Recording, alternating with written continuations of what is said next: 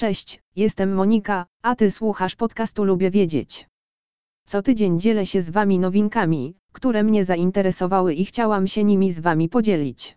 Czytam w dzisiejszej gazecie prawnej 19 lipca o tym, że pogoda zniszczyła plony. I jest tutaj pierwsze zdanie, które mnie zaciekawiło. Otóż słońce wypaliło pola zbóż, rzepaku i rzepiku, kukurydzy, tytoniu.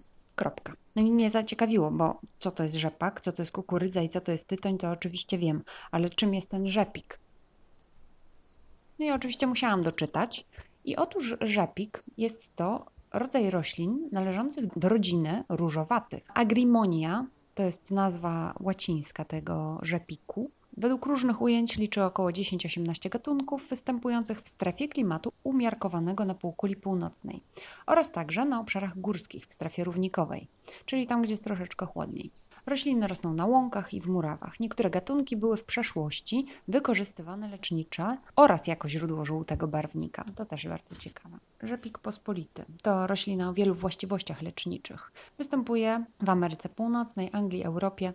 Zalicza się do głównych korzyści rzepiku to, że pomaga w pracy wątroby, przyspiesza również proces gojenia się ran, ale także ma właściwości antyseptyczne. Rzepik jest źródłem cennych związków, takich jak garbniki, które mają właśnie te właściwości antyseptyczne. One są pomocne wtedy, kiedy mm, mamy na przykład poparzenia skóry ale także e, wykorzystuje się je przy żylakach odbytu albo infekcjach jamy ustnej. Rzepik ma dużo witaminy PP, zwanej inaczej niacyną, która reguluje poziom cukru we krwi i obniża zbyt wysoki poziom tak zwanego złego cholesterolu, którego tak na dobrą sprawę już właściwie się odchodzi od mówienia o złym cholesterolu, bo nie ma czegoś takiego jak zły cholesterol, ale powiedzmy. Rzepik ma również flawonoidy, które mają właściwości przeciwzapalne, ale także moczopędne. Są silnymi antyoksydantami, które zwalczają wolne rodniki, a wolne rodniki powodują nowotwory, z reguły nowotwory, nie tylko nowotwory, ale inne groźne choroby. Ma również witaminę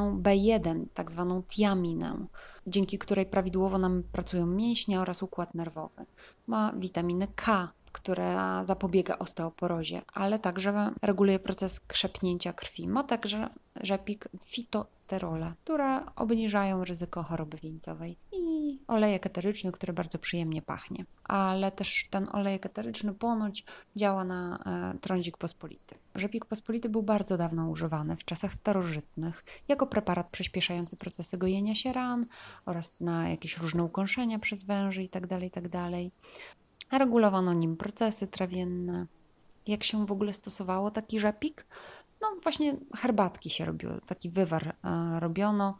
Często też e, używano go na bolące gardło. Ale również bezpośrednio okładano tym naparem e, skórę, która miała na przykład trądzik pospolity albo miało jakieś podrażnienia czy też rany. To pomagało przy leczeniu właśnie tych dolegliwości. Niestety nie mam zgrabnego przejścia od jednego tematu do drugiego, czyli od rzepiku do księżyców Jowisza. Natomiast właśnie o tym będę teraz mówić, ponieważ parę dni temu odkryto 12 nowych księżyców Jowisza.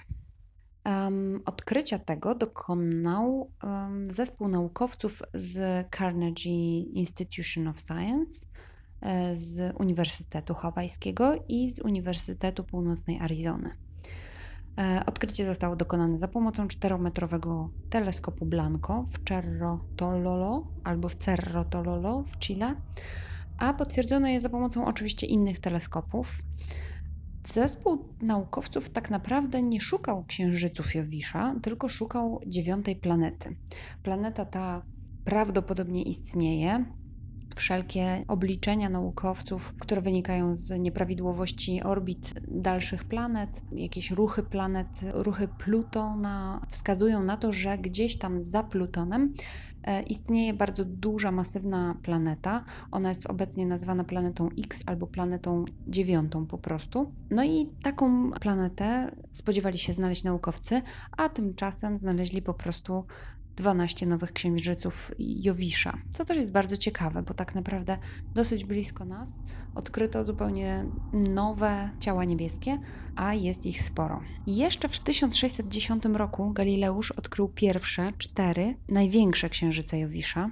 One mają średnicę ponad 3000 km, więc są naprawdę gigantyczne. Jeden z nich, na przykład e, Ganymedes, to jest największy księżyc Jowisza, ma średnicę większą od planety Merkurego. I te cztery księżyce są nazywane właśnie księżycami Galileusza. Wprawdzie równocześnie z Galileuszem odkrył te księżyce jeszcze jeden naukowiec, ale tak już się utarło, że się nazywa je księżycami galilejskimi. Okazuje się, że tak naprawdę razem z tymi nowymi dwunastoma księżycami Jawisza Jowisz ma teraz 79 księżyców, co jednocześnie sprawia, że jest rekordzistą spośród wszystkich planet w naszym systemie słonecznym. Jowisz w ogóle ma satelity, te swoje księżyce, podzielone jakby na, tak z grubsza mówiąc, na dwie części. Naukowcy rozpoznają więcej tych kategorii, natomiast ja tak z grubsza dzielę je na takie dwie części. Jedna z nich obraca się w tym samym kierunku co obrót Jowisza wokół własnej osi, a druga część jakby w drugą stronę jakby pod prąd. Natomiast one są też oddzielone od siebie tak odległościowo, czyli są, e, są te księżyce bliżej samej planety i one się właśnie poruszają w tą samą stronę co Jowisz, a drugie, e, te o wstecznym ruchu, poruszają się jakby bardziej na zewnątrz planety. Można ten podział określić w ten sposób. Są księżyce regularne, których kierunek jest zgodny, kierunek poruszania się, kierunek orbity zgodny jest z obrotem Jowisza.